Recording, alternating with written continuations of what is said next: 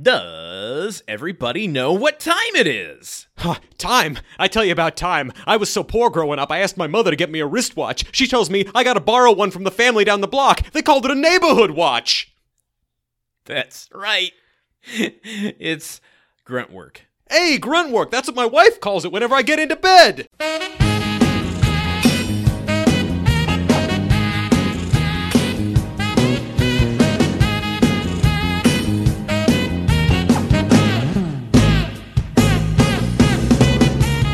Thank you for the grunt. Thank you for the work. But I will never want to grunt at work again. Thank you for the Tim. Thank you for the L. Oh, but I don't want to time my tools again. Here on Gruntwork, the only podcast about the TV show Home Improvement that dadas your urinal, I am oh. your host, Landon. Boy, I tell ya, Solano, joined always by my co-host Truman. No respect, Caps. Truman, it's good to see you. Uh, is is it Landon? If I'm going to con- if we're just going to continue doing Dangerfield jokes back and forth at each other for for the entirety of the of the show, is it really I- good to see me? I uh, I flirted with the idea of texting you. We should do this entire episode doing dueling Rodney Dangerfield impressions and not let up from word one. Oh my god! I, now now But then I tried to do one, and I'm like, okay, that's gonna fall apart real fast. going going into the cold open, I realized, oh shit, I didn't actually practice if I can do a Dangerfield impression, and was kind of shocked as I was doing it that it was coming out as well as it was. Um, I think that both of us committing to doing an entire episode of impressions in character without breaking once is asking way too much, both of us knowing our limitations as impressionists and of the audience knowing that they are good people who deserve to have good things happen to them as opposed to what that episode uh would, Would be. Yeah. Considering um my reaction to Rodney Dangerfield, spoiler alert, in this episode of Home Improvement, What? Um, I wouldn't want that on anyone either, and, and it's conflicting. I, I realize there's a lot to talk about here. yes, there's a quite lot, and and nothing at all. Yes. in a weird way. I, let, let me let me actually you know what I'm I'm gonna uh, I'm gonna totally destroy the uh, momentum of the podcast by pulling up the Okay. text message that Landon sent me this afternoon. Well, after we cover this episode, what are we going to do with the other 50 minutes that we usually fill? Yep, yeah, this was uh this was something. Um it was something. I- um, I mean, uh, I don't know. This, I guess, this episode. I, I wouldn't say this episode broke us. I don't feel broken. no, no, I'm just- No, I, there have been episodes that have broken me way more than you know. This this is nothing. This, ep- I mean, yeah, this episode. season there dances with tools like I, mm-hmm. i'm still reeling for from the therapy episode of last season yes, So- yes. I, I, we. This episode befuddled us. We're not broken. We're just befuddled, and. And even then, like I don't know, as fuddled as I am by all of this, I guess I understand like how the episode came together and why it is the way it is. It's just, ooh, it was, it, it's it's something it's, um it's something. It's really something. sweeps week was a weird weird thing back in the day I, can you think uh, this is this is going to be our little preamble Okay, good. so sweeps back in the broadcast TV network TV days like sweeps week I think it even expanded into sweeps month at one point. Whoa, like was about getting you know doing a uh like ad campaigns that people run on social media now. Like we need to just get as much uh traction and and you know get those Nielsen numbers you know and everybody competed at the same time and they did it through you know stunt episodes like Yep. everyone's going to Disneyland this week there's Um, crossovers celebrity- or something. crossovers uh big cele- well, which we saw last week Yeah, true, true. Yeah, yeah. The massive, the massive crossovers of Home Improvement, the biggest show in America, and Soul Man, the other biggest show in America. Well, I don't know. It, that one felt like a kind of a twofer, where it's like it's a crossover and it's a big Hollywood star cameo. Um, although it was a character actor, it wasn't a cameo. Yeah. this is a cameo, not a character. It's it's a weird thing, but basically getting the biggest name star that you can to make a surprise appearance. Um, so Sweeps Week was an interesting thing that spiced up the broadcast universe at the time. Can you think of what the modern streaming television show equivalent of that is? The modern. Like, I think Is the, there stunt casting? Is it like Ian McShane in the one episode of Game of Thrones? that that don't talk about that cock tease bullshit where they got me all jazzed up that the greatest actor ever was going to be on Game of Thrones. And then oh no we killed him at the end of the episode. Sorry gang. You thought this was going to be awesome but in fact it sucks. Um I think I think the modern day equivalent I think for HBO shows the modern day equivalent of Sweeps Week is episode 9 of a 10 episode season cuz usually the penultimate episode Oh, is the one where shit gets real. And then on streaming services, I would say that the Sweeps Week episode is usually in the first season at least of a of a Netflix series. I would say that the Sweeps Week episode is episode 10, the episode which which like whatever happens in episode 10 I've found of a lot of Netflix series or Hulu original series is usually the shit that should have happened in episode 1 and, th- and then it gets interesting from there. Um Right. yeah, so I don't know. I'm trying. I I, I Well, miss. it's, I don't. It, there's a lot of missed opportunities. I, I feel like um, for uh, you know to bring in sweeps week because there's no like format that is you know most everything now is uh, we've done away with the three camera format, which is fine. Whatever you know. Um, everything you know goes in its own cycles, but the something about the three camera format allows and the, the repetition of sitcoms where it's just like you're kind of resetting back to zero every week Yeah. allows for a greater surprise when someone walks on set you know like we we got i, I wrote a note to you know spoiler spoiler spoiler alert the deep dive uh, for you know 20 minutes from now we got something that i've never written in our notes before which was a familiar applause yeah. like th- the audience was applauding because they knew the person walking out even though that person's never been on this show before Okay. Now I know what you're talking about. I would wager that we have gotten that before. Every time the K and B dudes show up, like I know that they applaud every time someone They're- walks well, out on Tool Time, but I think this is a little bit different. Uh, the K and B has some excitement behind it. This Sure. is more like, you know, a a British actor who's been knighted walking out. Is oh yes, of course, we know him, and uh, we're we're we're we're deigned to applause every time he walks in a room now. Sir Zachery Ty Bryan, rise.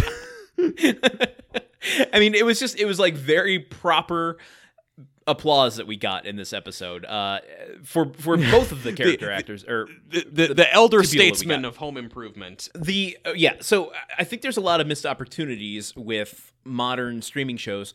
Uh, i just watched hawkeye um, on disney plus Oh, and thoroughly enjoyed it.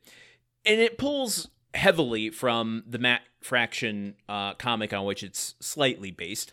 Um, and there was an issue in that series which was a phenomenal series Mhm. uh, that would have made an amazing sweeps week type of episode for the show that they didn't do. And I, I was like, by episode two, I'm like, oh my God, if they do that episode, I'm going to be the happiest person in the world.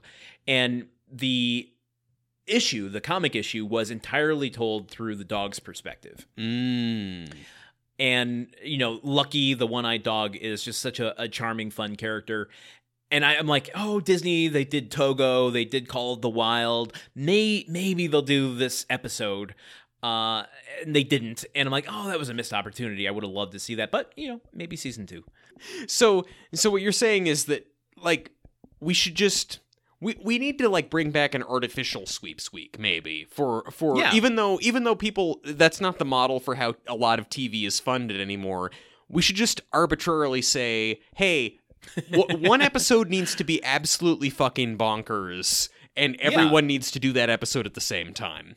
Oh, I, you can't mandate it on every show. Obviously, I don't think that would work for something like Euphoria. But you know, I think more shows need to to have those sort of episodes because I I'm, I'm failing to think of the exact example right now. But I feel like even in the last couple of years, there have been episodes like that on shows where it's just like, oh, remember that one episode? Like, I haven't watched the new um, Twin Peaks Returns yet, but everyone talks about episode eight Mm-hmm. and I get the feeling that that's like a, a version of this. Yeah. uh, where they like they they break their own format for a while and tell the story through a slightly different perspective, um, in a, a kind of tongue in cheek, fun way. That's I, I'd like to see more of that. I don't know how a show like Twin Peaks does something where, hey, this one episode is going to be really crazy. Unlike all the other episodes of Twin Peaks, a show that is noted for being very normal and traditional in the way it tells a story. It's told entirely from the perspective of the owl. Again, well, okay, but honestly, also though, for, That, for just- that fell. My God, I haven't felt that since I did stand up. That that silence. I didn't even know if I didn't. Even, I thought I thought you were being serious, was which was why I I reacted the way that I did. But listen, if you tell if you like for a David Lynch show though, like this entire uh, episode is from the the perspective of the owl. My response would be like, okay, so normal David Lynch stuff, right? Like like call me when Chuck Lorre does an entire Two and a Half Men episode from the perspective of the owl. Then then I'm on board. okay, got it. Um, so we're talking sweeps week here. It's also Thanksgiving on this episode, so Yeah. we're re-entering the holiday season. Uh, Really br- me, uh, making me sweat a little bit. Br- brutal to do this shit like in in early to mid January to have to go back into the beginning of the holiday season we've just left. uh, it's so true. Um, listen, let's get into this episode. Yeah. And the first Yeah. thing I want to do is play our game, even though we won it last week. I won it Uh, last week. What's this wee you- bullshit? I lobbed you a softball. Thank you. Uh, no, that's that's not true. You did a you did a great job. Um, Episcopalian. yeah, Episcopalian. I think I, it's not that you lobbed me a softball. It's that maybe you just didn't pay close enough attention to I the didn't. episode. I didn't. Uh, this week, I think I've got a pretty good word. So we play a game, uh, password rules, Pee Wee's Playhouse rules, dealer's choice, uh, where I've chosen a word that if Truman says it at any point in this episode, uh, our patrons over at patreon.com slash gruntworkpod will get a prize. So our patrons will, if Truman guesses the word, uh, our patrons, and we're gonna we're gonna announce the the prize now, and I, I feel like this will be our ongoing prize for this game. Is if you guess it right, our patrons will win a free month of our Patreon. yeah. So they won't be charged. We'll we'll just we won't charge for the month of uh, this upcoming February first is when the next payment is. So on the first of the month, if you guess it, we won't charge that month. So the next month is uh, for free for anyone who signs up and the people that are already paying us. So uh, congratulations on that. We got the next word, um, and I guess I, we can stack this, man. If you you can win our listeners exclusively free Patreon uh, content for forever if you continue to get these right. Look, if I keep getting these right, you guys will be paying as much for the Patreon as it is worth. That's that's my promise to all of you. That's I, I I'm gonna do my damnedest to make sure none of you have to pay money to hear me and Landon talk about non-home improvement related subjects. So Oh dear God! I'm well Um, aware of the okay. value of the product we're selling here. So uh, I've got the word Truman. I'm going to mute myself so you can't hear me, and Go I'm going to it. tell everyone what it is so that they can play along during this episode. You ready? Yeah, I am ready. Go. Truman, can you hear me? All right. I got to make it a little bit harder this week, guys. Um, it's Thanksgiving. We're talking about, you know, it's not a really food heavy episode, uh, but uh, there are a few things that come up about food in this. So I thought I got to make this food based. Let's make it uh, something that's not super obvious. The word this week is scallions. Scallions. I don't know how likely Truman is to get this. I will try to guide him there if possible. Uh, we'll see. Scallions. Okay, here we go. Hey, Truman. Hey, hey, Landon, I really do treasure the lengthy silence that I get during these. It's the closest I get to meditating in my day to day life. I was gonna say, is it like a, a Zen cone? Hon- Honestly, it kind it kind of was. You know, tr- you know, I like I like a traffic cone because that's good for safety on the roadway. But a Zen cone is my favorite kind. Well, actually, no, actually, I don't like an ice cream cone that much because I'm lactose intolerant and it's messy. I prefer my ice cream in a dish. Um. Right. Okay. Well, I'll try and Um, I'll try and yeah. guess the word. Anyway, continue, please, with the podcast. uh, with the podcast, um, I guess that takes us to our first game, uh, which is Do you want to guess that title? Wait, should we talk about what happened this week on Home Improvement first? Because then it would make Oh. more sense. Maybe. maybe let's do that. Yeah. Okay. Do you have a synopsis for us this week? Yes, I do. We wait, wait, wait. I bet I got. I got to rewind even further. Truman. Each week we watch an episode of Home Improvement, and I think we did that this week. Um, could you tell us what we watched? Yes, Landon, I could tell us what we watched. this week on Home Improvement, Tim gets tickets for the whole family to sit in the luxury box for a Detroit Lions game on Thanksgiving. Shenanigans ensue. Whoa, whoa, whoa, whoa, whoa, whoa, whoa! What? I didn't ask you to go through the entire deep dive. I'm sorry, I'm sorry. I, I, I ran. Yeah, you're right. Sometimes I go too in depth with my synopsis. Uh, okay, okay. Let me let me take another uh, crack at it. Tim gets tickets for the whole family to sit in the luxury box for a Detroit Lions game on Thanksgiving. How about that? it's still, it's still flirting with, uh, with being too in depth. Oh, okay, okay, you know, how about we'll, that? We'll do what we can. Okay, Tim tickets family luxury box Lions Thanksgiving. it's getting there. Uh, We'll, we'll workshop it a little bit more and then bring it back to, uh, back, back to live air. Lions Thanksgiving luxury box. Eh? I don't think it gets much Uh, much more much more reduced than that. Uh, sure, that sounds good. Wait, wait, wait. Um, Last one. Shenanigans. okay, there you go. Shenanigans. That's the Oh episode. yeah, that's perfect. Thank That's you. Perfect. Nailed it. Do you want to guess that title? yes, I do. I have I have four options, and I want to remind our Oh, wow. listeners, if they didn't pick up on this before, that Rodney Dangerfield makes a cameo appearance in this episode. okay, and which- and this episode takes place on Thanksgiving. Okay, Yes. first option. Thank outside the box. Okay. Next one. I, I like that because there's the box. Yeah, the- it's- the- yeah. Right. Part- Okay. It's part. I think that that was instrumental in me in me coming up with that title. In fact. okay. I know. I'm just slow on the pickup. I, I'm I'm I'm slow on the I'm slow on the put down, so we, we we're a good pair. Next option, Rodney football field. Everybody, I I wanna I want to apologize. I want to apologize to all of you for the one I just did, and I also want to let you know that the next two are not better. So you really want to be riding that 15 second skip button on your podcatcher because this is gonna get real ba- real real bad. Um. okay. Okay. All right, all right. okay. Next option, which will Composed. which is going to be great, and I have total confidence in. Yam bam, thank you, fam. Okay. I like that one. One of these days, I'm gonna I'm gonna come up with a title guess so bad that Landon literally dies, and that will be our last episode. and again, it'll it'll be like eh, you know it'll be like The Crow or something, where it's like, oh man, this is such an intense movie, it killed the star. uh, last option. Okay. Thanks getting no respect. I, I got to be honest. Rodney football field is is the one I'm because it's just it's so stupid. yeah. I mean, look, tw- 20 years from now, I'm to be in like, you know, I don't know. I like th- I, I'm to be just suffering from PTSD flashbacks, like drinking heavily, hands shaking because I'm just remembering uh, the titles that I had to come up with for this episode. None of these, none of these are great. I'm curious what the actual Rodney- one is.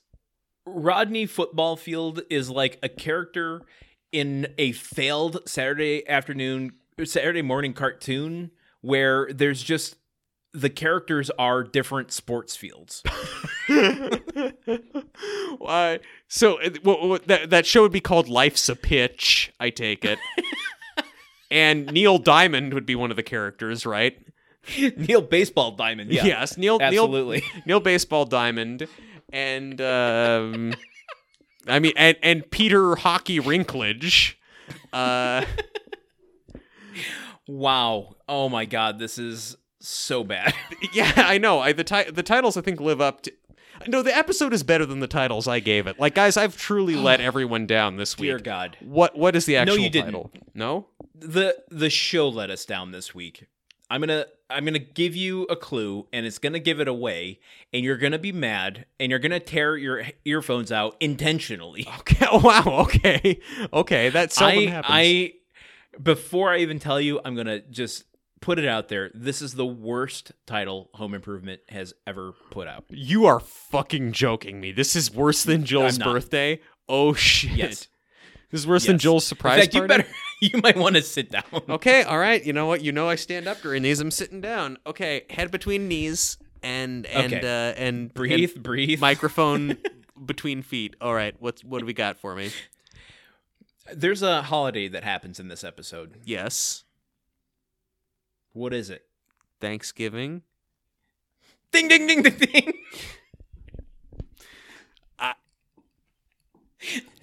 Uh yeah, the show killed you before you could kill me with one of your titles. I, I don't I don't know if that sounded weird. I just had to lay my microphone down on the floor of my office for a second and just kind of think about think about the universe. Okay. I should start doing these Zen cones for you after we guess the title. Oh my god. Thanksgiving. That's The title um, of this episode is Thanksgiving. That's okay. Well, you know, this does tie into one of my personal reflections, so I guess I'll withhold any further comment until we get to that All right. section. Oh my god. Oh. Thanksgiving broadcast on November Oh. 25th, 1997, Oh. directed by Peter Bonerz Oh. and written by Eric Horsted. No no word on who titled the episode. Oh. Uh, yeah, some fucking whoever titled this episode is in the Hague right now, or should be at least. fucking rooming with Slobodan Milosevic over there. Absolute, absolute crime against humanity. This title. I thought mine were bad. Oh my god. I should, you know what? They, the person who titled this should be in the Hague, and I should be getting the Nobel Prize for Rodney Football Field. Thanksgiving is worse than Rodney football field. I it really is. I mean, I thought I was doing look maybe okay, you know, maybe I'm being too harsh though, because trying to come up with a title for this episode on my end, I was like, this is kind of a difficult episode to title. There's not a lot of good shit there. So maybe they're suffering from the same malady that I did. But I think that the home improvement people weren't willing to just like mash down on the gas pedal and accelerate straight into stupid bullshit the way that I always do.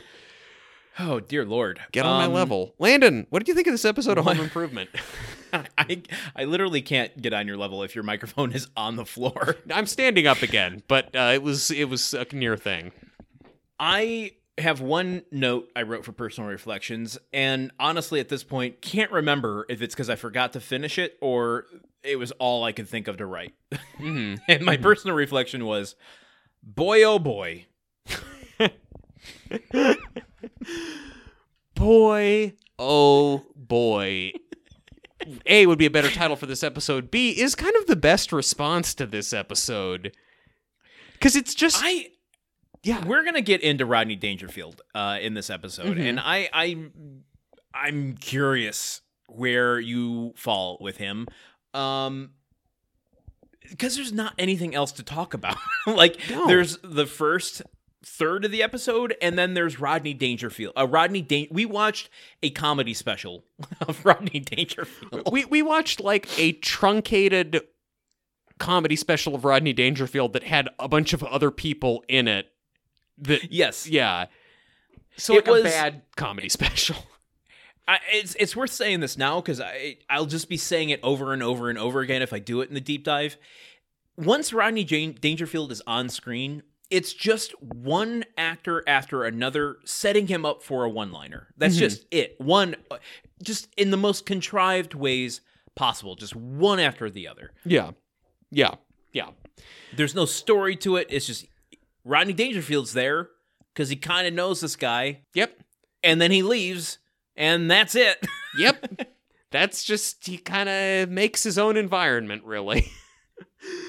The weird thing is, I, I have to imagine that Rodney Dangerfield is in this episode because he and Tim Allen were, uh, you know, stand up, you know, road friends, right? It, it- I it mean- stands to reason that these two would this- know each other and be friends, that they would like each other. in 1997, Rodney Dangerfield does a film called uh, Meet Wally Sparks, Mhm. and Tim Allen plays has a cameo in it, Mm. playing himself as a Mm. comedian. Mm-hmm. Uh, so it almost feels like a, a you know tit for tat sort of deal. Yeah, yeah. Uh, but what I find interesting and kind of frustrating about it, just like Dan Aykroyd and Randy were never in the same scene last week, even though thematically they should have been. Uh, the reason for Rodney Dangerfield being in this episode is never like him and Tim aren't in it until the stinger. yeah, yeah. Or like one brief bit at the end. Yeah, I I would have really liked to see them playing off each other more. yeah. I mean, two st- two stand up guys doing bits off of each other. Yeah, And- So it's it's like I don't know I don't have an opinion on this. I, I realize I sound critical of it, but it's more just like I, I- I don't know what we watched. Like there was there was not an episode here. It was just uh, accommodating a cameo. It's you know I hate to reference this movie two weeks in a row, but again, I I mentioned the Human Centipede last week, and I just remember. I remember Roger Ebert's review of The Human Centipede. It's the only movie that he gave no stars. And he said, like, in the review, it's like, he wasn't giving it no stars because it's like worthy of zero stars. Just like, I can't rate this movie because this isn't really a movie. Like, I can't. I, I the, the rating system that I've developed is for a certain t- like this is just a different thing from what my job to review is. Like I Right, can't really right. comment on this. I can't judge this. Um So all of that to say, we're taking a long time up front this week just because the deep dive ain't so deep this week. the, the the the pool itself is shallow. It's like the reflecting pool outside the Lincoln, no, not the Lincoln Memorial, the Washington Monument, which anyone who's watched Yes. Forrest Gump will know is shallow enough for Tom Hanks and whoever played Jenny to kind of wade in. yeah, It's not a very we can't go diving. We'll crack our skull. Exactly. I kind of feel like I've already cracked my skull. Like finding out the episode was called Thanksgiving cracked my skull wide open. My reflection. Do you have any additional yeah reflections before we get into this thing? my reflection pool uh, one is that i'm just i'm glad that the writers got to have a short week i like i think you know they probably had they probably script was locked on Wow. on wednesday and then it was like hey you know what long weekend i hope they all had fun doing whatever they did you know You know what's weird? I'm shocked that either Eric Horsted, the credited writer for Mm-hmm. this episode, wrote all of Rodney Dangerfield material for him, or Rodney Dangerfield didn't get a credit, writing credit on this episode because a significant portion of the dialogue in this episode is him doing Rodney Dangerfield jokes. I I would be, and I'm not like li- listen, listeners at home. I get that I'm a white guy who lives in L.A. I'm not one of those dudes who's like super obsessed with stand up and all the rules, etc. Of that.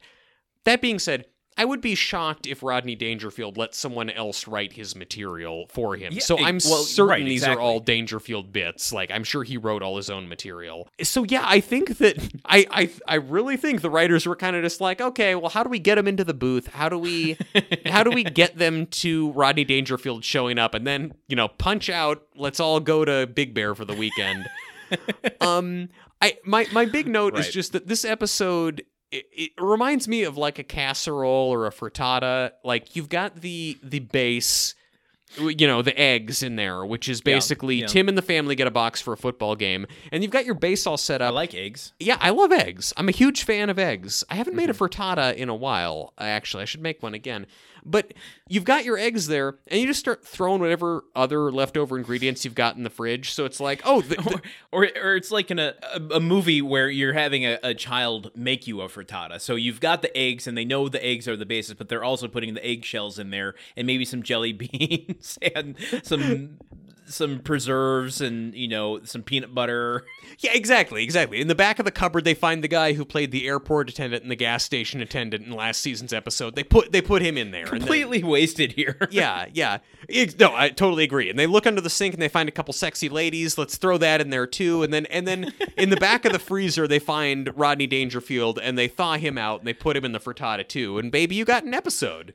That's, Though that's to be fair, that is kind of what most of Rodney Dangerfield's, at least his starring roles in movies, were like. I don't know if you've seen Easy Money. I've not seen Easy Money.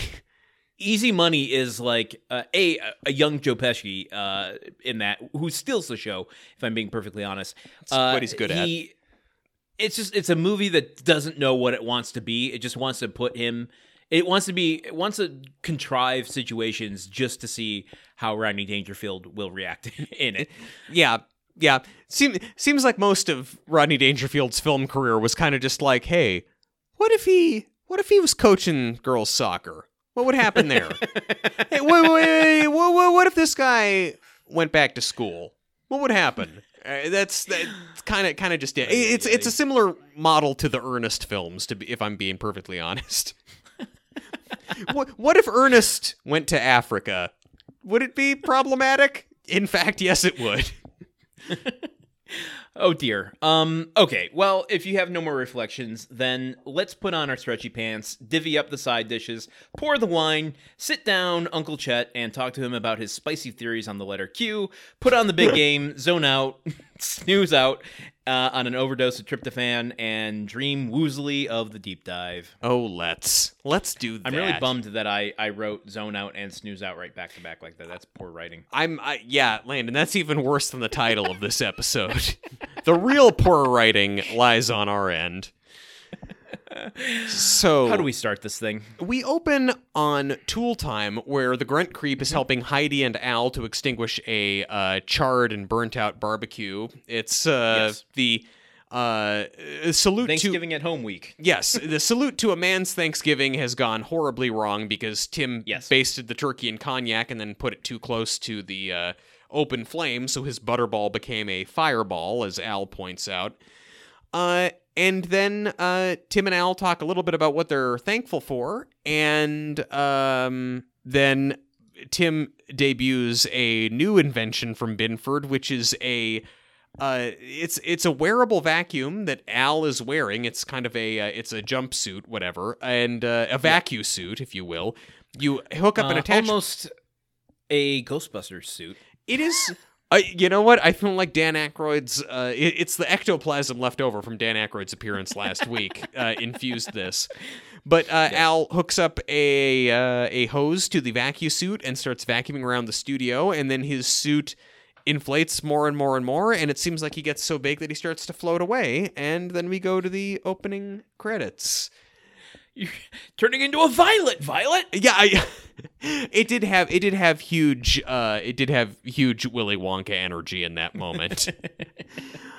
Um, I don't have many notes for this opening scene, and but I do think I have the most notes for the this scene than I do for most of the rest of the scenes. yeah, which is when Tim uh, starts to say, "Okay, let's talk about what men are thankful for on you know, or should be thankful for," and he goes, "Women," and then he starts going into you know, thanking them for. Uh, I zoned out most of his s- stuff, you know, stuff that should be thanked. You know, their hard work and well, it- uh, not even that. He said women. There are mothers, our sisters, our daughters, Yeah. which is just the grossest. okay, It's the second grossest way to talk about women is to just frame them in terms of here are the ways we can be related to them. just I, I don't know maybe i mean i certainly am not giving him credit for that but I, i'm so burnt on tim uh, from past that just kind of like it didn't offend me and i'm like okay that's fine just keep moving along but then he's like uh then we you know I can't, I can't remember the exact lines but he's basically like anyway enough of that and then he like pushes heidi out of the way he he, Uh, he says, "Now get lost. It's a man's segment," and he pushes her away. Oh, I can see why I didn't write that down and forgot it immediately.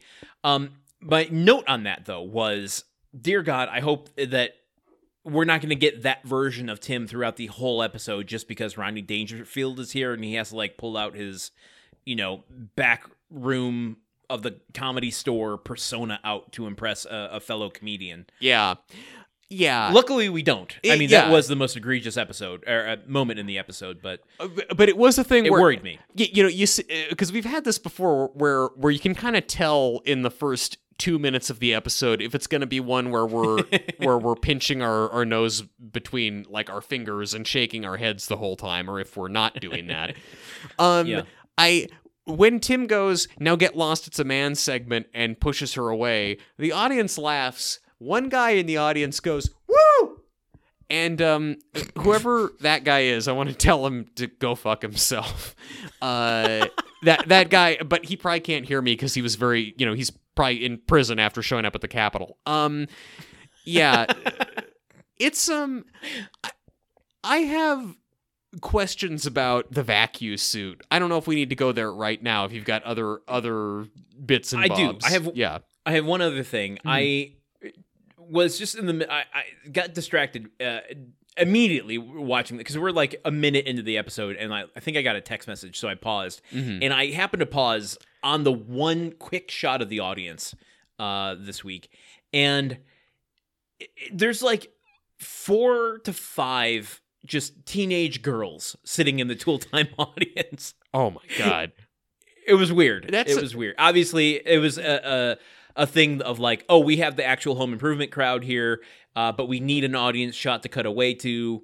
If we do it fast enough, no one will know. Do, do, do you think it was like senior skip day at Hollywood High School uh, or something, and Bur- Burbank High School, and, and and those those four girls were in, they were the only people who loved shop class at their school. I don't know. Uh, let's see. We're we're on episode nine. This is probably still shot during the summer.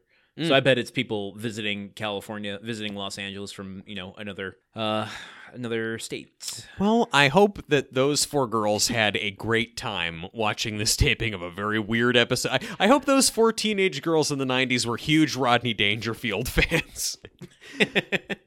uh, the other question I had, uh, I just like a point of topic if we want to talk about it.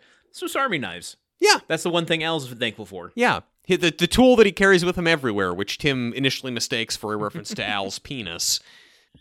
Is it weird that I said Forgot penis? About that. a little bit. I should have said I just forgot that that was a thing that happened. I apparently for maybe maybe there maybe this is a loaded episode of plot, and I've just forgotten it all. maybe that's what's going on. The- this is the most plot dense episode that we've ever had on this show. okay, but Swiss Uh, Army knives, did- what you got? Yeah, um, I recently one of the the Christmas gifts I got uh, and requested was uh, since moving out of Los Angeles, I'm now in a more wooded area.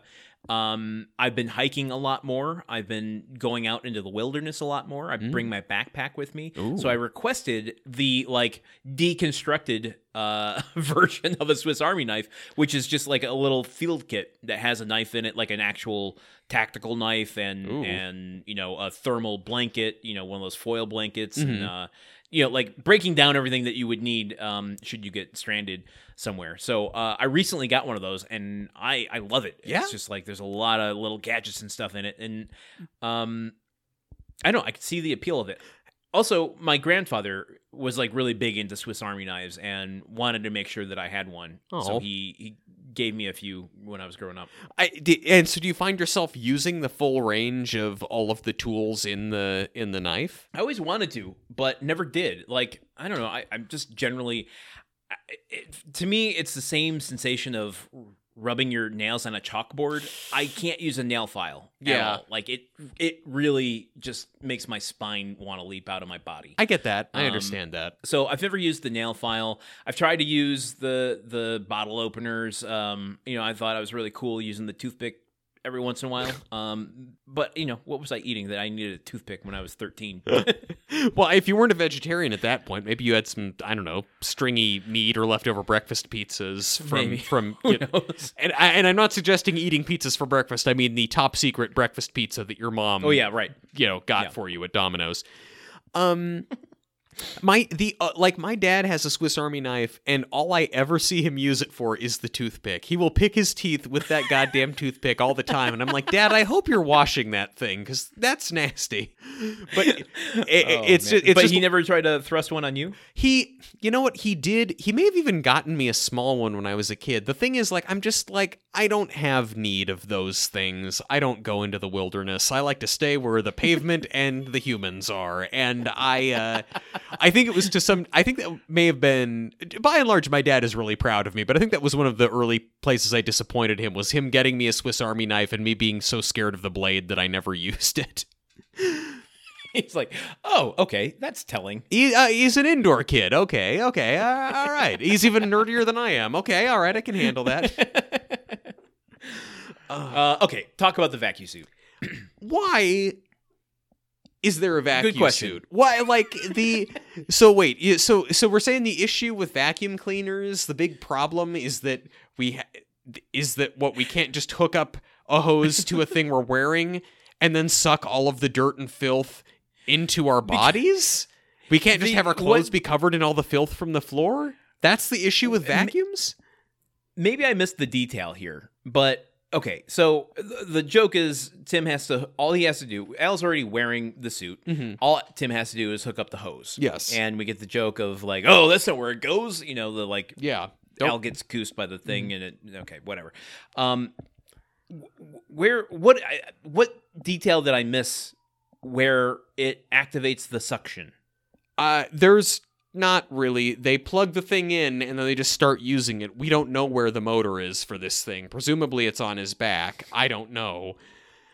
Uh, So like I've never once been vacuuming and thought, you know what would be better if I was inside the bag. yeah, yeah. If you, you, you, you know, I've got one of those Dyson vacuums where you can see the canister where all the dirt goes, and I've never once Yeah. looked in there and thought, I wish I was right in the middle of all that filth I'm yanking up out of my carpets. That would be awesome to be so close How to you- that.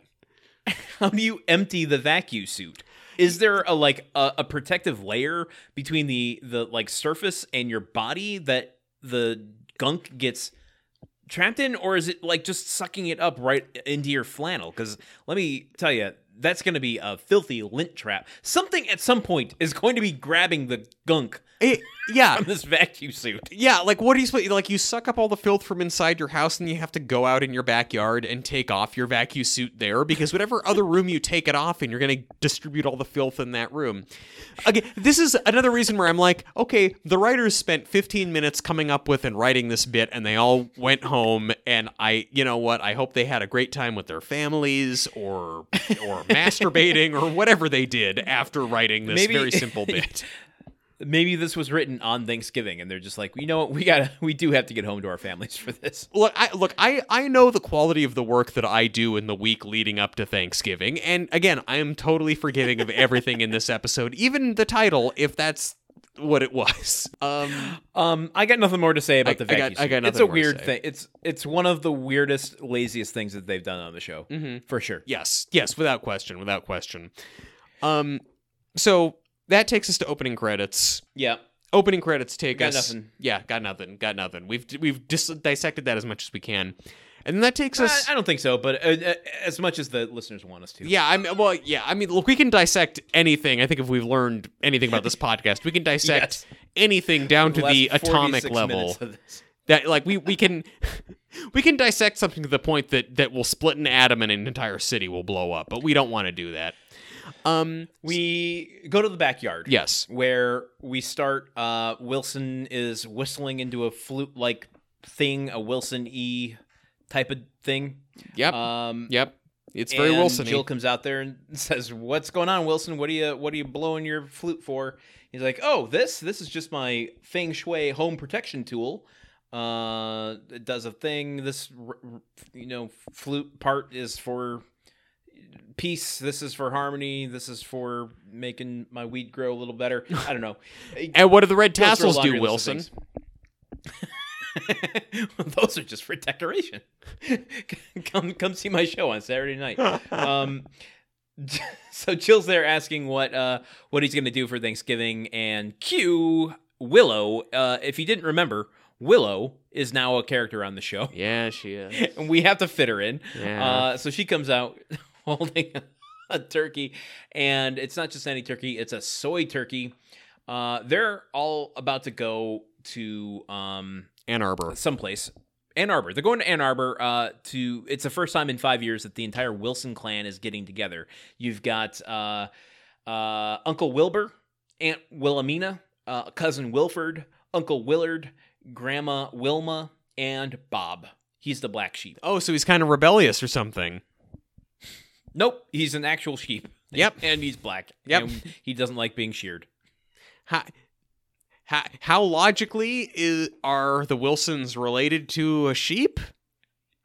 How does that make sense? well, we never find out. Uh, nope, no, we don't. Um, Jill just says, uh, "You know what? Uh, Jill's mom, she's with her sisters this uh, this Thanksgiving. Uh, Tim's mom's with uh, his brothers, so she's going to be the five Taylors this year, and she's looking forward to something a little, um, little more low key than normal. Um, that's really it for this scene. Uh, we do go inside and within the same scene, but let's pause there um, because I just got to get the dish on your Willow thoughts here, brother. I want to fire her out of a cannon into the sun.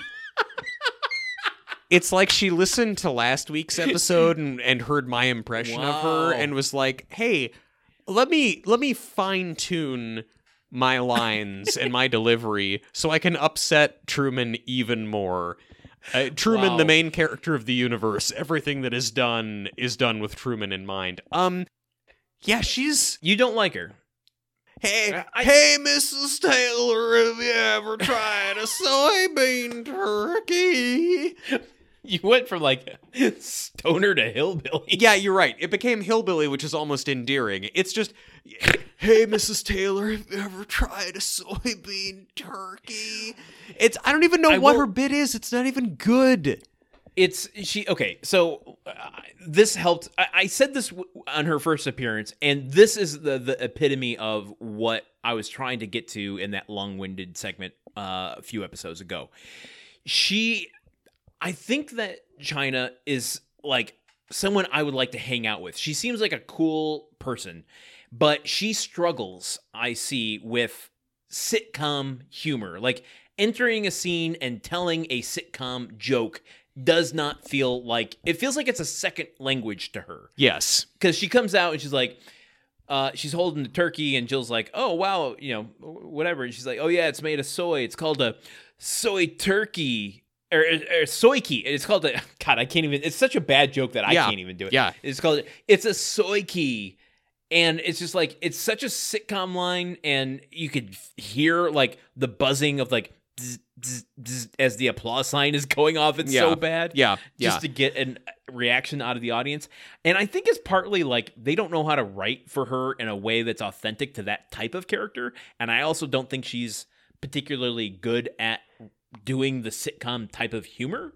So it's just a weird pairing. Um, but I like, I do like her personality. I like what she's got like a vibe to her that I dig, but it's just not working. It's just not I, working. I, you know what? I, I do agree. Like, I think part of what I find so off-putting more than the delivery is the fact that she is not even. It's like she is laughing at the very concept of being a character on a sitcom. like she's somehow above Yeah. being on the sitcom. And, and Is, is there a scenario where she's WandaVisioning this whole thing? I, I I don't know. I don't know. I mean, like as as someone who gets most of his personality from sitcoms, I guess I find that insulting to my heritage, and I shouldn't. I you know maybe I'm just too close to this thing. I also want to make clear all of my shit about Willow and running to fire into the sun. The the actress, I mean, God bless. I'm glad that she was on this and making her money and whatever. I, I don't blame her at all. I just I, I find the character incredibly irritating. The actress is a fine human being. Uh, I hope she's doing well wherever she is. If you're listening to this, She's- hi. She's doing fine. Okay, she good. just uh, I think she just opened uh she I think she performed with uh with some surviving members of uh, Jefferson Starship recently. Oh, okay. Well, that's, like a- that's an great. Oh, yeah, anniversary, yeah, her like a reunion thing, I yeah. think. Well, Yeah. Well, wait, hey, you know, good for them. You know, when when the truth is found to be lies and all the uh, joy within you dies, you, you want somebody to love, you know. Um, and that was Jefferson Airplane, not Starship. Uh, Jane, you're playing a game. Um, same same difference really. yeah, I mean it's it's the same group. They just the, the the type of aircraft that they were in evolved over the decades. Okay, do you want to go inside? Yes, I do. I want to go inside so bad. Willow's not there. Okay. we're going inside. We're talking to an inside kid, so we're gonna go inside. Uh inside. Said said as though it's not two inside kids talking to one another. I know that you go in the wilderness now, but Fair point. Um, I, I was born an inside kid, and I'm I'm f- working my way outside. and Uh, and I, I'm leaving Plato's cave, and I will tell you of the shadows on the wall soon. yes, and I'm um, and I'm still here in the cave, just cheering you on, happily ensconced, looking at these shadows. the uh, Brad is making some lunch. I guess he's frying something up on the stovetop when Tim comes in. Uh, and he tells him, "Hey, the owner of the Lions just offered us luxury box uh, seats for the Thanksgiving game." Um, Jill comes in and he's like, "There's just one problem. She just walked in. Oh boy, here we go." Oh, boy, season three called Wants Its Vibe Back. so he follows Jill up into the nook near the front door, kind of like tries to give her the soft pitch of like, okay, picture this for Thanksgiving, blah blah blah, and she's like, okay, so let me get this straight. You're saying you want to go to a football field where we are going to sit in a fully catered box with strangers bringing us food for the entire day. I'm in. And she's like super into this idea, uh, and that basically ends the scene. There's no conflict with that whatsoever. Let me let me just say, I when Tim goes, there's just one annoying detail: door slam, and there she is. I'm like, oh fuck, oh shit, this is gonna be bad. And then and then when Jill, wh- you know, when Tim pitches us to Jill, and she just goes, hot damn, I'm sleeping in, and they high five. I was like, oh thank God. I I also I I did a little cheer in my own seat here uh, when I when Jill said "hot damn." Like Yeah. that's a, a line I didn't know I wanted to hear from her. I yeah, like I I just you know what I was so worried that uh, like as soon as I saw the contours of this evolving, like oh god, Tim wants to go to a football game and Jill's gonna want to do a Thanksgiving thing. I cannot watch this plot happen again. And then I- Again. I, and I love that the show just more recently has just gotten to the point of like it seems like there'll be a conflict between Tim and Jill, but then Jill's totally on board, and I I I, I like that. I, I just like it when they're on the same team. Uh, likewise, um, I don't really have any notes for this scene. I, I don't Uh, we either. talked about Willow. That's about it. Yep. Um, let's see. We get a scene slide transition to the box. Uh, the Taylors kind of file in. Do you want to take us through what happens here? Yeah, they are um they are let into the uh, they're ushered into their box at the Silver Oh, Dome. good use. Uh they thank you. Uh and they you know, they take a look around. JTT is put off by the disgusting opulence of all of this. And then their personal attendant arrives to big applause because it's uh Uh, this is the first of two knowing applauses. yes, the the the, the knowing applause. Sir Tom Poston has arrived. Yes, playing Ted, the brother of Ned and Fred. Ned, who works at the Alpena airport, the other one who works at that gas station in the middle of nowhere, who Tim recognizes him as the brother of these two unhelpful customer service dudes. Um, so Ted kind of gets them acquainted with the space, and he offers to give Tim a tour of the Silverdome's nerve center, where all the electric and plumbing Whoa. equipment is. Sorry, go ahead. I'll, I'll, bring it up. second. you you can tell now. Well, I just they're the most recent uh, season of Curb Your Enthusiasm had an episode where Bill Hader was playing uh, an ambiguous Eastern European uh, triplets. That sounds that hilarious. diff- it was it was hilarious. It was really fucking funny. But basically, playing triplets who owned or uh, operated different stores up and down um, Wilshire uh, or Fairfax Boulevard, I think Nice. and he just without acknowledging that he had a twin or a, a sibling would send him as a recommend oh i know the perfect place for that and send him there and then bill hader would pop up as a slightly different and i just realized are they getting that from from todd poston playing ted fred and ned? I, I think that Larry David has always said that one of his biggest influences was Tim Allen, and more specifically, Home Improvement, and more specifically, this the best ever Home Improvement episode. they're not i know you just started watching curb your enthusiasm uh religiously. I know you've seen it before but um there is an episode where michael mckean has a cameo at, talking about where he's at in his career and he said like oh man after i got that uh cancer episode of home improvement so it's it's been brought up on the show before Okay, okay, so it's been it's been acknowledged. We know that Home Improvement exists in Larry David's world. Um, Yes.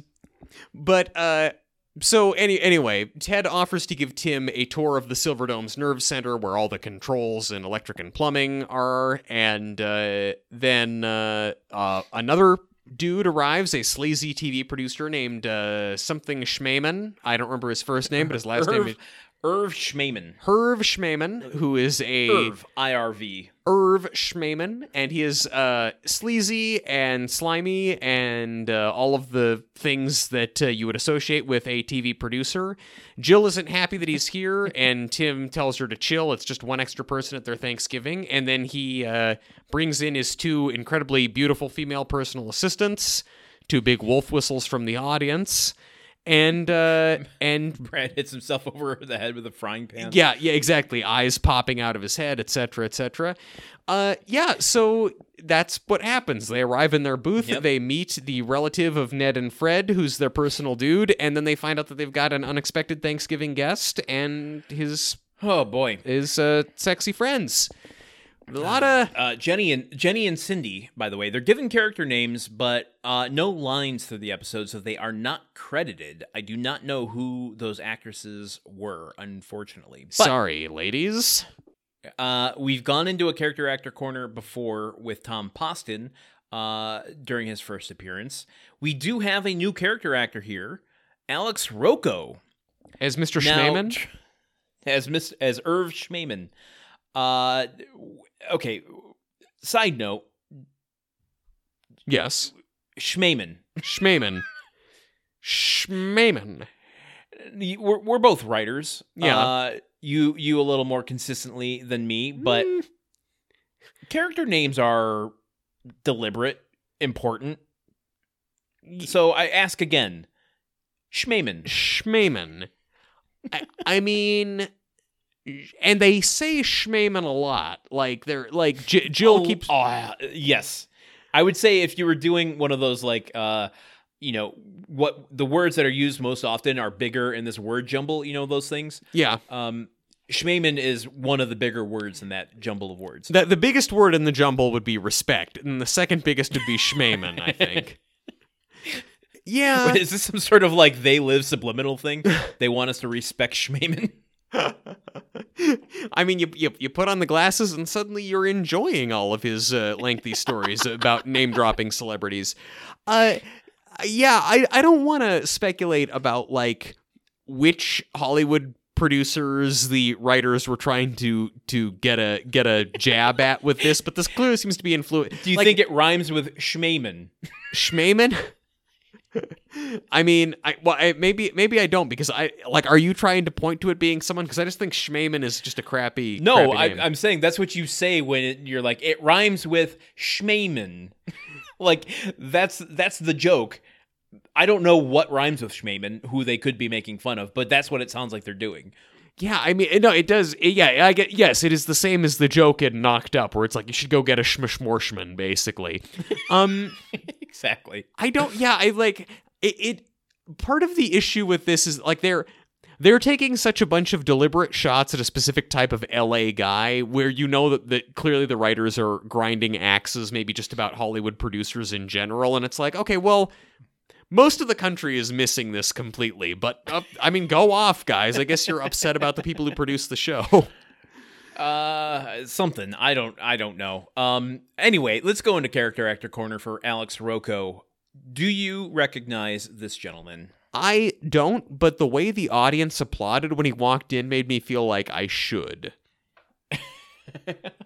uh, he is a character actor. Really? has 172 credits. Oh, okay. That's a lot of credits.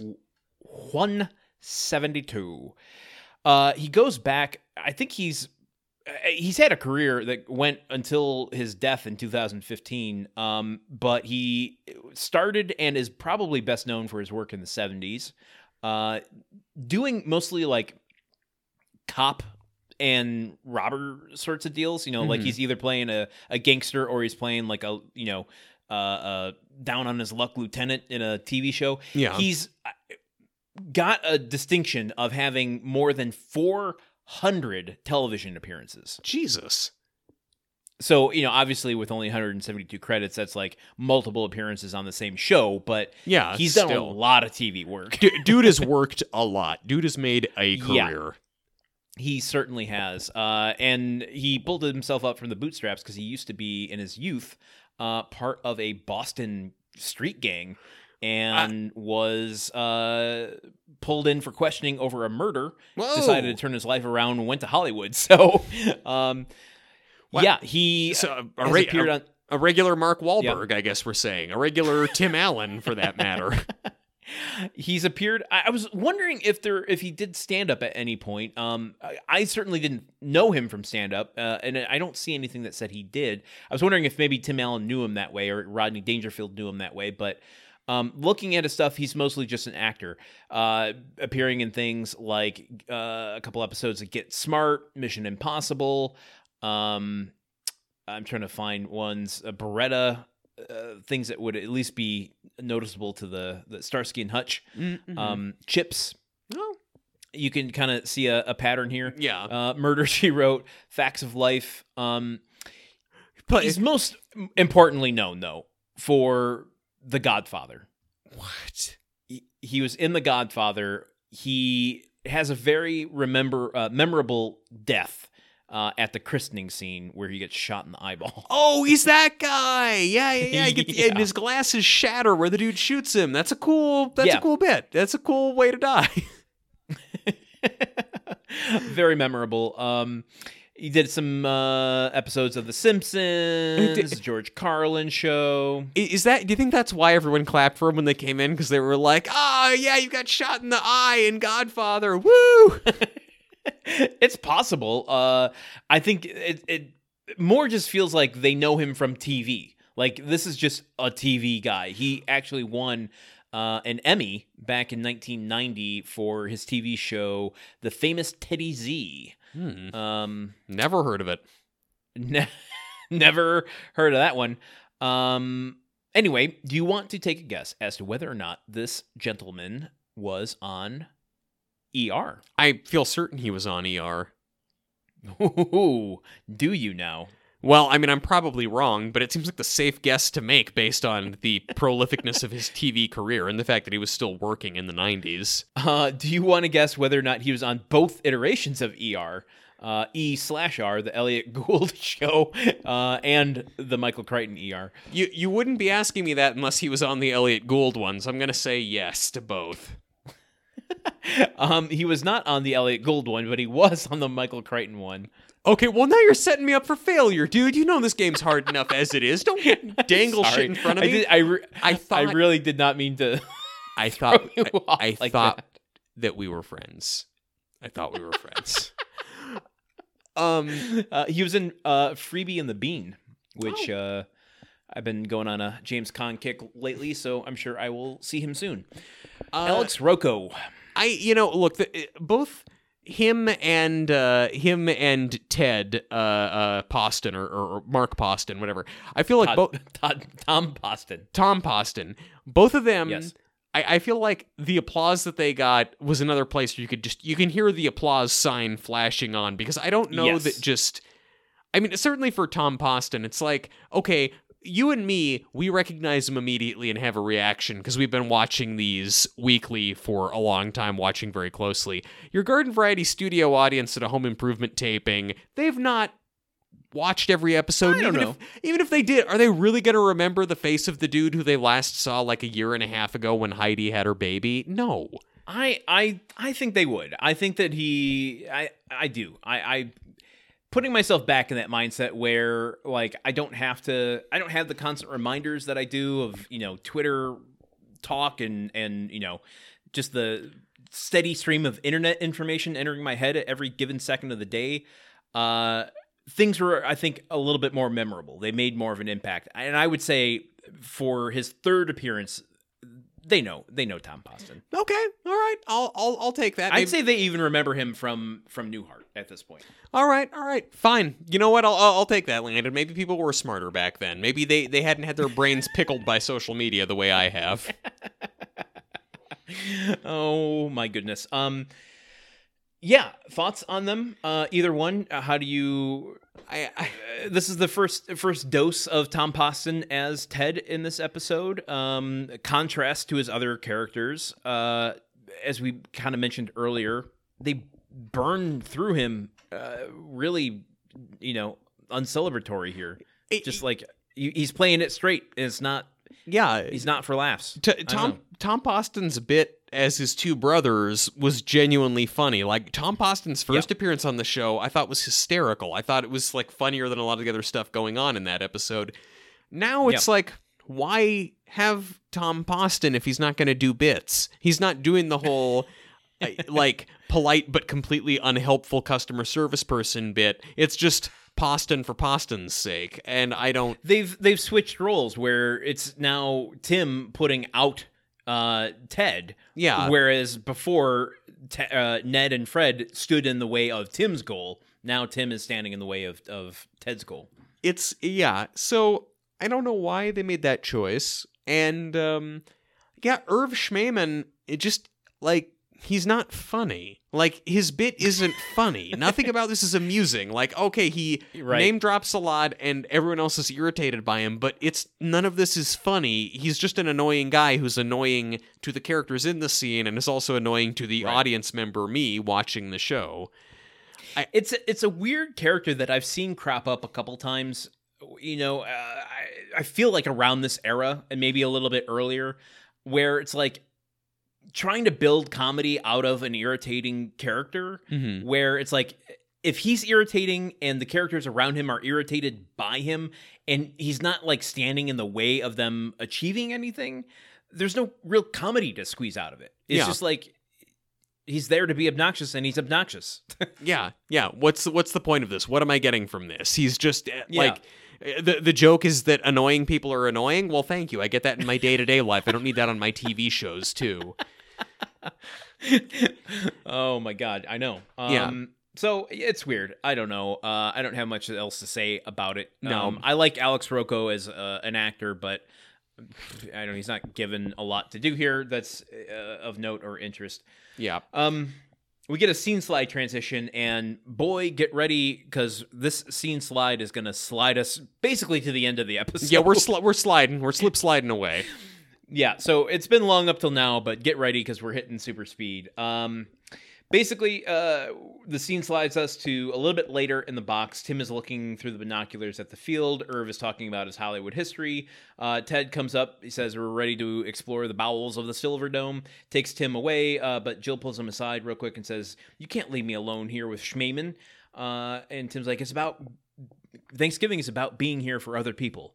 Gotta go. Yep. And walks off Yep. and uh, we get a laser eye scene transition to um, the bowels of the Silver Dome. Now, how do you want to approach this? Do you want to break it down uh, with each cut, or do you just kind of want to super speed this? Let's. Just, I mean, I feel like let's just super speed it because there's really not a lot to comment on for There's a not. while here. Like they, yeah, like what you've said is all there really is to say. So keep going.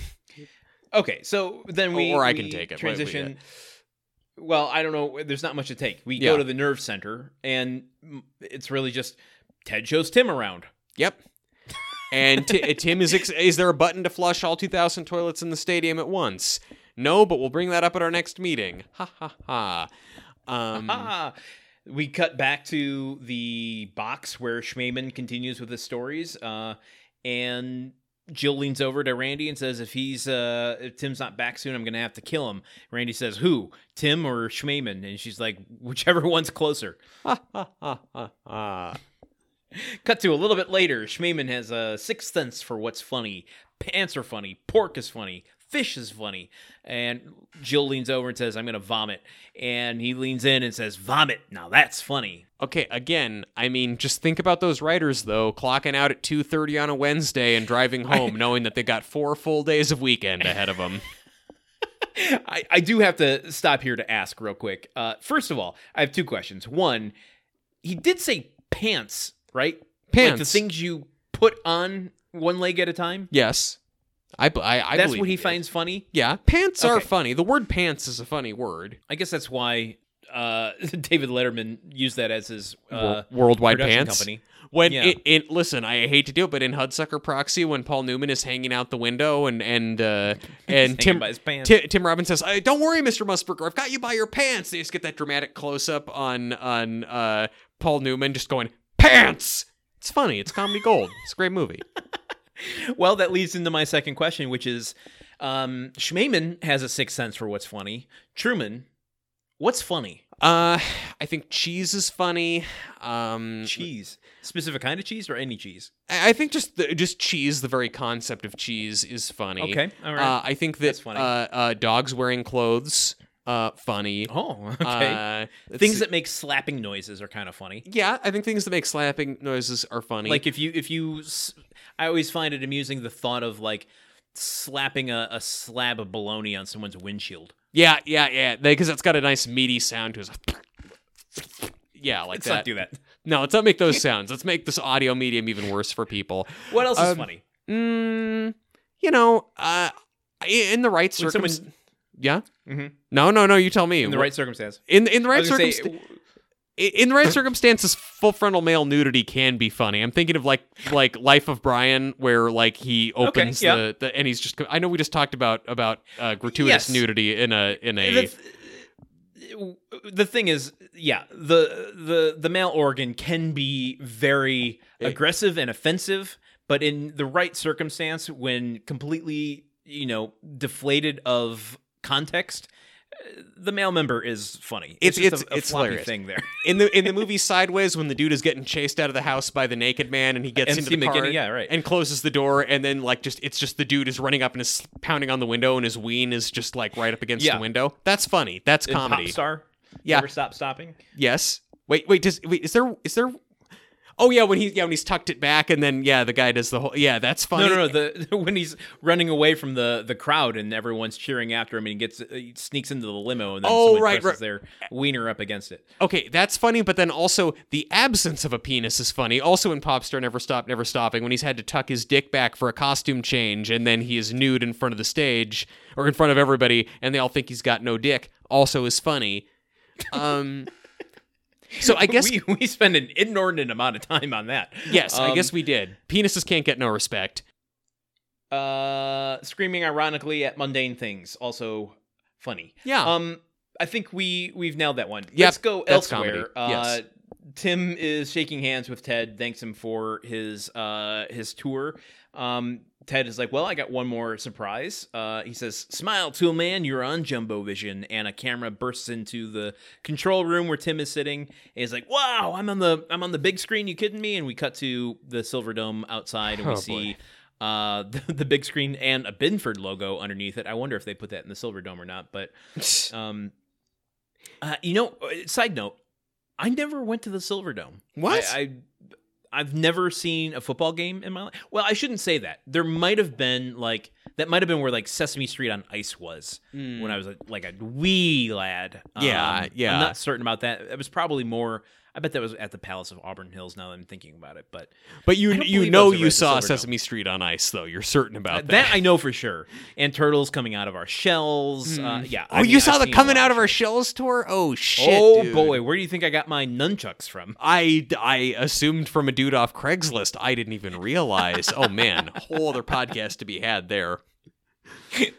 uh yes at one point in time i probably could have sung the whole show to you but um i would need a i need a refresher on that, That that that point in time was six months ago, and then you've just lost it since.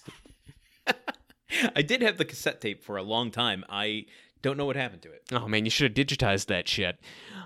Um, coming out of our shells Uh, okay, okay. Uh, something I do want to say is that when they tell Tim, okay, well, okay, so Ti it's like, congratulations, Tim, you're on Jumbo Vision. Now we all know Jumbotron is the name of it. Is Jumbotron copyrighted, and they had to call it Maybe. Jumbo Vision to avoid having to pay money? Because if so, that's Oh. mildly interesting. that is an interesting inquiry sir. Mildly. i don't i don't know the answer to that Yeah. um users right in users i said the Yeah, users. users, if you use our podcast still, to I'm still in work to kill work brain right now. cells, yeah. Um, anything else with this scene? Because No. uh, Tim No. starts looking him looking at himself, and uh, he's like, "Oh man, the contrast is all off. Don't worry, I'm a television pr- uh, expert. I know what I'm doing." And he starts fiddling with the control booth, and um, he starts pounding on it, and it shuts off all of the lights in the entire stadium. Oh no. Um, kind of my nightmare. Uh, that scares the shit out of me. I'm not gonna lie. being uh, being trapped be like the Trapped. Like the dark or or inadvertently disabling the lights and ruining 80,000 people's Thanksgiving. being trapped in the dark with 80,000 panicking people Mm, yeah, scares the rough. shit out of me. Yeah. I would I would be frozen to my seat. Like I, I I'm definitely in the the throes of fight or flight. I'm a fight person, Mhm. but in that sort of scenario, like I know if I move, I die Mhm. because you can't trust panicking people who can't see. So if I stay still, more than likely they're gonna go around me. Yeah, exactly. Just you're the, I'm not just- in their way, Yeah, you just be the stone in the river and let let the panicking people flow around you. Well, I I love what comes immediately after this, where where they're in the dark Okay. and, and there's technicians who are racing to fix everything. And Tim Tim said there's this exchange between Tim and Ted, and Tim goes, "Well, how long will it take to fix this?" And Ted goes, "Well, it better be quick because everyone in this stadium saw what you did." And Tim goes, "Well, some of them were in the bathroom." And Ted goes, "Yeah, and I bet those guys are real happy right now." Which is the funniest joke in the episode. It's a really good bit. and- I. I, there, there's a, another moment coming up that I think is the funniest moment. I will give it the f- funniest joke in the episode for sure, but Sure. Uh, there's a funnier moment for me uh, in a moment. I I look forward to finding out what that is. Um, I don't know. Do you have any any other stuff you want to stop and slow jam, or are we still going? Because uh, Um, I don't know. I mean, we've been going so fast. I've kind of lost place in my notes here. Uh, I can so I can pick us I can pick the- us up. I know where we're at. I mean, Okay, yeah. If you know where we're at, go for it. So up in the booth, uh, you know, we- we've seen Tim and the technicians. They're trying to, you know, Yeah. they're trying to get the control thing fixed up. Up in the booth, then Schmaman is still just doing annoying name dropping stories. Uh, Yeah. thr- throughout this, there have been uh, like just attendants coming in and out, bringing Thanksgiving food in, serving them hors d'oeuvres and things like that, just kind of wordlessly, silently gliding in and out. And it reminds me a lot of on Succession, how you always just kind of see the people who are serving the Roy family in the background and thinking about, like, well, these people, their whole job is just like, what do these people do? It's Thanksgiving. Have they not got families? Anyway. That's the- going to be the spin-off to Succession once it's over. It's like the Downton Abbey of Succession. it's it's upstairs downstairs but way more swearing um but the but so now all the attendants are bringing in candelabras of of lit candles to to light this this space uh but so then we're in there in, in the candlelight. Schmaman is still doing the anno- annoying name dropping when Rodney Dangerfield wanders in. Uh, Playing Rodney Dangerfield. Uh, scrolling through all my notes of just all caps, me going, "What in the ever loving fuck? What the Christ? Uh, wh- what the fuck is he doing here?" Massive, massive applause. Uh, Yeah. They saw my face and they turned off all the lights. And uh, he and Schmaman know each other. He was in Schmaman's Christmas special. I can't get no respect on ice. Uh, and he then um, it was colder than my wife's handshake on my honeymoon. I don't even remember if that was in the episode or if you're just really good at ad libbing Dangerfield bits. Um, but then he just starts.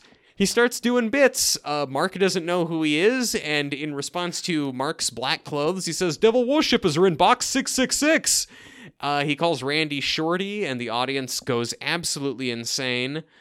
Um, and and then it's just wait, wait, wait. I got that one too. Uh, uh, um, when I was a kid, I was so short I had to blow my nose to my fly.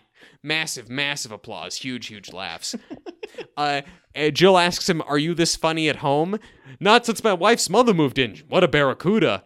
And uh, Jill asks him to stay for Thanksgiving so that he can meet Tim. And uh, Rodney explains that when he was a kid, he was so poor that on Thanksgiving his dad would just show them a picture of a turkey. I mean, isn't that fucked up? I mean, think about that. Imagine that. It's Thanksgiving and you want to eat a turkey and you're just shown a picture of a turkey? That's fucked up. That is. it's no laughing matter, Mr. Dangerfield. That is a fucked up situation to be coming from. he showed us a picture of the turkey, and I had to lick the. I tried to lick the f- gravy. I think is what he says. It is what he says. I mean, so do we want to crack open the Dangerfield of it all?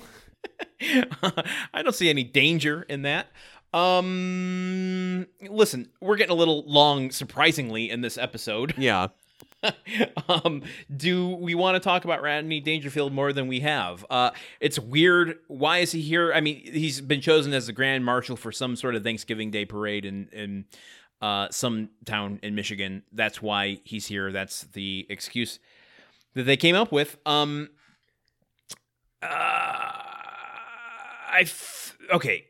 When he was first here, it was like th- this first scene was fine, Mhm. but then you know, and I think this will help us get through the rest of the scene or rest of the episode pretty quickly. They keep so this scene is basically like setting up. Uh, we were so poor when I was growing up. How poor were you? Mhm. Like that's the structure of everything that he says, and Yes. they're contriving to say that throughout. You know, like, and it in this scene it was fine, and then it just it really wore on the the the, the, the end. the rest of the episode really is just Jill prompting Rodney Dangerfield to do more Yes. bits. Also, the show suggests like Jill is very excited to see Rodney Dangerfield and seems Yes, pretty starstruck by that's him. exciting.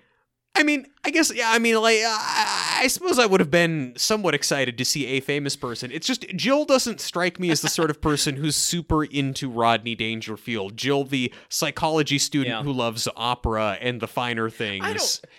I there, there's a thing about Rodney though that is, I I I am conflicted. I, on the one hand, I'm like, I wonder how he would fare in 2021, 2022 cancel culture. Well, Probably not at all. That's that's not that's that's a stupid question to ask because he like it's like how how would how would Napoleon be good at Dance Dance Revolution? well, I, let's get Bill and Ted on that. Yeah, I, they took a honestly, water park, but not to an arcade. D- damn it! If they, yeah, man, that actually we would have had an answer to. I mean, it just, Um, it, but like he he exists outside of that sort of. I mean, obviously he wouldn't do It's well true. now.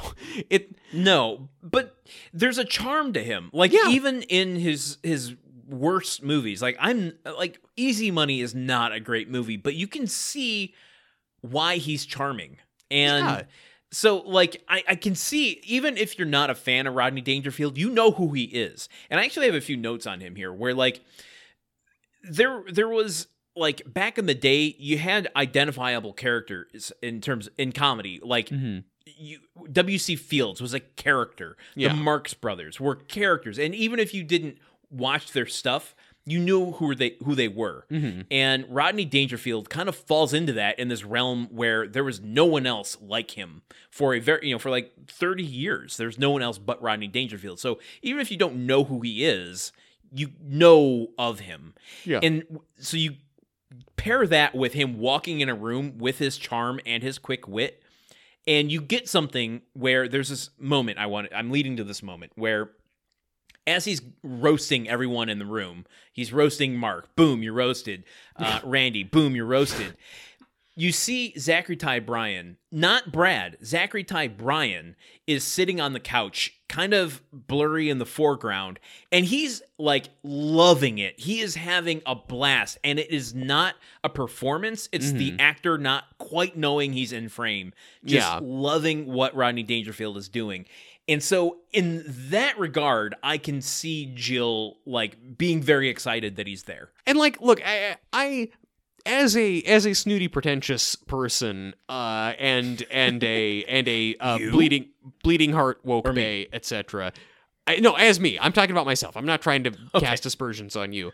I Sometimes I can't tell the difference. no, no, I, between us. So I, and I think the listeners uh, also have that problem from time to time.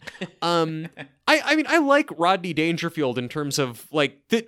The, the bit that he does is definitely old and of its time, and do, I can't take a whole lot of it in one sitting. But he's a very talented joke writer. He's very good at the thing that he does, and also the fact that I mean, learning about his history that he he tried to do stand up when he was young and it didn't really take and then he just got into writing jokes and selling them to Johnny Carson and he worked selling like I don't know aluminum siding or something for 40 Yeah, years. well, and then in his Just a quick, 60s quick side note I had there. He sold aluminum siding and he was so charming and good at it that he eventually owned his own home improvement Oh, business. fuck, it all comes around to that, doesn't it?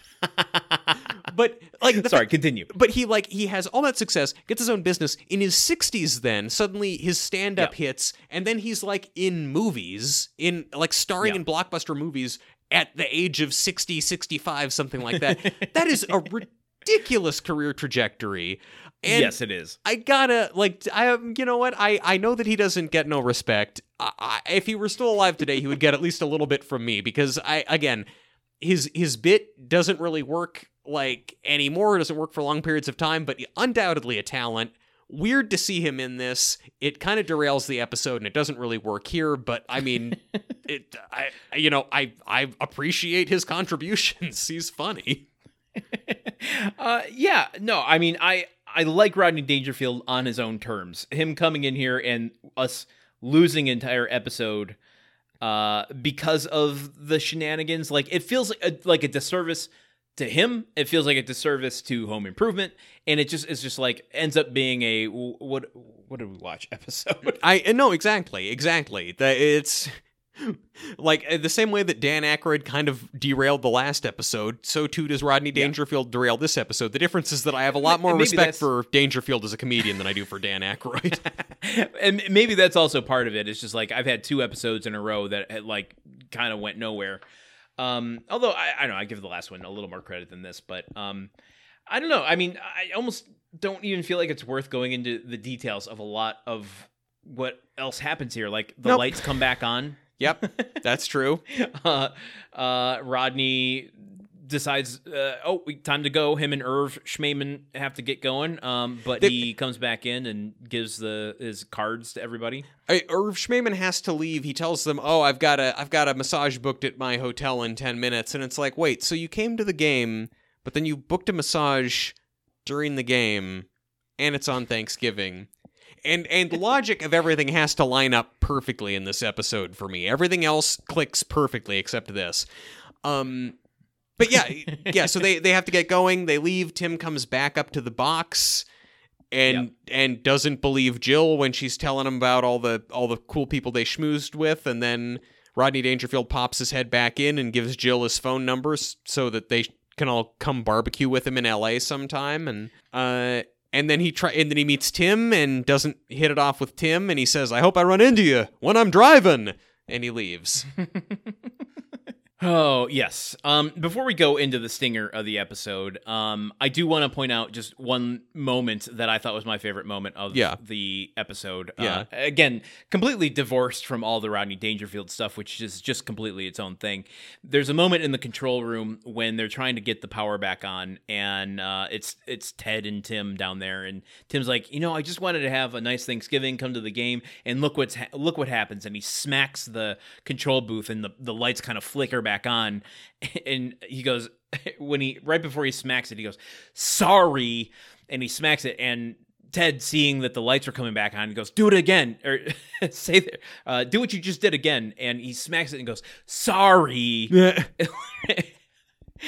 uh, Tim repeating that like really snarky line. I don't know why it really made me laugh. Um, Look, some, sometimes sometimes a bit is, a bit just works. Some uh, a hit is a hit, you know. Sometimes it does. Yeah, yeah. I don't know. I also I'm me, so take that into account.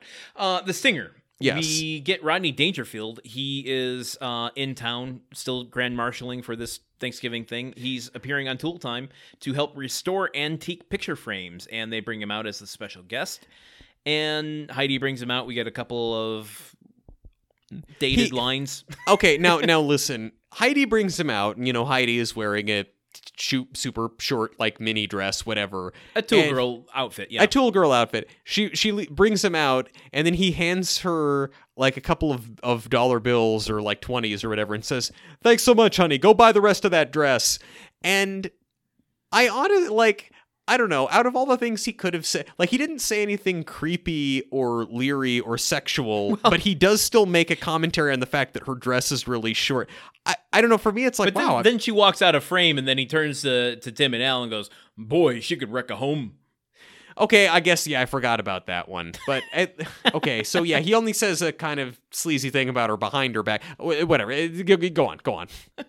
um anyway, Tim's uh, Tim's excited to have him on, and uh, Rodney's just there to help Al restore this old antique picture frame. And so Tim starts to, you know, just like Jill was doing through the whole episode, trying to set him up for for jokes, uh, saying, "Oh, that that picture frame's pretty decrepit now. What about your wife?" And he's like, my wife. I'm here to I'm here to here to restore a picture frame. Tim. I'm here I'm here to help out with a project. Speak, speaking of projects, I heard you lived in the projects. How poor were you? None of your business. which this is honestly pretty good. I like this a lot. It was. Yeah. Yeah. I just I wish that it was like early I wish that was like the introduction to the character and that Rodney was playing something other than himself through this episode because he, he was a pretty good actor. Yeah. If you've ever seen uh, uh, his turn in Natural Born Killers, not an easy movie to watch and certainly not an easy performance to watch, but he's amazing in it. I've I've not I've not seen Natural Born Killers, but um, you know, I yeah, no, I haven't seen it and I seem unlikely to to to watch it. I do think he also he also is doing another performance in this moment cuz uh he's dressed basically exactly like uh our 45th president, the, the Cheeto himself, Donald J. Trump. Boy. You know, black Yeah, we don't black say his suit, full name here. white white shirt, uh, red tie. Uh, I get that he didn't invent that suit. No. At the same time, it's just it was just a little bit jarring to see that. Con- I it's, don't it's think also the it's also the shape of the body. I mean, to He- be perfectly honest, I mean he's got a very similar like arms to his you know awkwardly to his side with his stomach protruding out in front of him. yeah, yeah. Although he does he does stand much more uh, much more normally than uh, than Drumpf uh, ever did. I'll. I'll, I'll give you that. Yeah. Um. Anyway, so Tim has been clowning and and has been pissing off Rodney Dangerfield, and Rodney says to Al, "How do you work with this guy?" And Al goes, "It's tough. I get no respect around here." and, but also, I love for Richard Karn that he got to say that line to Rodney Dangerfield. That's so huge Yes. for me. And Yeah, that Danger- was great. Dangerfield goes, You get no respect. You're talking to the original. My wife gives me no respect. When it comes to sex, she cut me down to once a month. And the other two guys she knows, she cut them out entirely. And we end on that joke. That joke about getting cucked by your that wife. joke. That's the end of the episode. Oh my god. My wife and I were happy for 20 years. Then we met. Hey! Oh, man. Um, yeah, I, Last week my house was on fire. My wife told the kids, "Be quiet. You'll wake up your daddy." are you are you off the doming these? I'm ugly, very ugly. When I was born, the doctor smacked my mother. what's the deal with airline food? you ever notice? we get Jerry Seinfeld on the show sometime. You, you ever notice how how there's the there's the one kind of uh uh no no actually I was gonna try and do the Chris Rock bit and then I decided you know what that's not Thank you. yeah let's not Thank you. let's not go to that level I don't want I don't need to, I don't need to get myself canceled by getting Rodney Dangerfield canceled like using him as a puppet No. to cancel myself that's no good What do we learn? What we learn from this very special Thanksgiving episode? We didn't talk much about Thanksgiving in it, uh, which I know is your favorite holiday. it is my favorite holiday I feel like it was kind of given short shrift by this episode uh Landon It was. Uh, uh, which one thing we didn't touch on was uh, Randy. Randy's whole kind of arc in this episode is uh, being, you know, he, he at first protests that like all this food and there's so many hungry mouths to feed out there, and by the end of it, he's like, "Ooh, truffles." Ooh, crab puffs. Yeah. yes, I do. I do like uh, seeing Randy corrupted by the uh, by the bourgeois uh, flavors of of uh, the the luxury box Thanksgiving. To answer your question, though, we learned Yeah. nothing today. We learned absolutely nothing. I'm not trying to dodge the question. There was no substance to this at all. No. It was cotton candy. uh it was yeah it's it, it, it was like Cotton candy is that a Thanksgiving uh, treat? yeah yeah what's pu- it's pumpkin spiced uh cotton candy uh much Ew. mu- you know you ruined it. I, yeah yeah well you know you asked man but yeah no it's a, it's a thanksgiving food you know much like yams or mashed potatoes uh Mm-hmm. or uh let's see crescent rolls cranberry sauce stuffing Just gonna name everything on the table. Yeah. What do you What do you like about Thanksgiving? what do i like about thanksgiving I'm trying to have a genuine, genuine conversation with you. I don't know why you think that this is a a ploy to get you to say the secret word. I don't know, It's man. Not. I, I am just I- okay. What do I like about Thanksgiving? I don't know. I like. yeah. Uh, what are you thankful for? What am I thankful for? Gee, well, I don't. Because we didn't we didn't do grunt work Thanksgiving, so let's do it now. What am I thankful for? Mm, I don't know. I mean, I guess I'm thankful for the relationships that I've built over the course of my life. Uh, grateful Mm-hmm. for friendships. I am, in fact, uh, thankful for this podcast, which I feel like uh, has become quite good, and uh, and is a positive thing that brings me joy in life. Um, Likewise. yeah. Um, and I'm thankful for um, mm, let's see, Yeah, no, it's basically the podcast and my friends. I was trying to think of something on a broader scale, but there's not much else in this world I'm thankful for. What about you, Landon? What are you thankful for? Uh, I'm thankful for you and everything Oh. you contribute to the show, editing it week after week to make me sound more smarty pants than I am. It's yeah, it's Uh, a it's a lot of work. I have to roll up my sleeves every week. You are the work part of grunt work. I will say that. Mm, I don't know, Um, man. You you built that damn website and you promote the shit out of this thing. I literally have not touched the website in I don't know, except to put one episode up a week. That's it. Uh, I'm thankful for our listeners, uh, our patrons, um, the people who pay and make this show possible. We don't say that enough, except once a season these days, and uh, I, I reflected a lot on that over the holiday season, actually, and uh, was really touched by it and by the podcast in general. I was thinking about um change which is really important to me in life and how much the episode uh, the episode the podcast in general has helped me uh kind Aw. of find my own voice and oh, change over the last uh 4 or 5 years so I'm very thankful for that and and becoming more myself through others oh, Landon. I'm uh, well now. I'm thankful. Spoken for like a true too. cancer you mean cancer in terms of the astrological sign, right? Not in terms of the thing that grows into. Okay, good, good, good. yes Um, Yep. that's that's very sweet. I guess I should also say I too am thankful for the listeners, listeners, all of you. I am I am thankful for each and every one of you. Yeah, I I mean, and in terms of what I love about Thanksgiving, uh, I don't know. I love Yeah. eating. I love the fact that it's a largely secular holiday, and I love that it's right around the time of my birthday. Uh, so it's like a little feasty prelude. a a holiday without gifts Yes. so you don't lose out on that right Exactly, exactly. Like like to me, Thanksgiving kind of is a gift giving holiday, except it's the day when people give gifts to me. Uh, and I don't have to worry about you get them. gifts and leftovers Yes, gifts. and Leftovers the greatest gift of all. Uh, I get to I get to try and eat leftover birthday cake at the same time as I'm trying to eat leftover pumpkin pie and uh, Thanksgiving foods. It's really the beginning of my descent into shitty eating that uh, consumes the entire latter portion of my year. Um, if you were gonna make a savory cake, what would you put in it? A savory cake, Landon. The I mean, I've been experimenting with uh, savory pancakes. savory pancakes. I mean, buttermilk. Uh, I guess. uh, Okay, um, man, a savory cake, salt. Uh, I suppose. I mean, it seems like a necessary ingredient. Uh, uh, Okay. Uh, uh, uh, cornstarch is that the word? uh,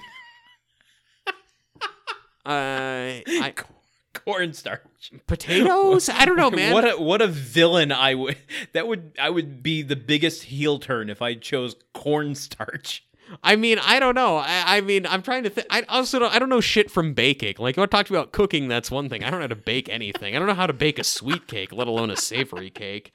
Uh, Oh boy! All right. I'm, well, I'm, I tried as listen, hard as I could. You guys got you guys got a free month off of me last last week. Just just chill out on this one. okay, this this week's secret word is scallions. Okay, I was never gonna. I was never gonna get scallions, folks.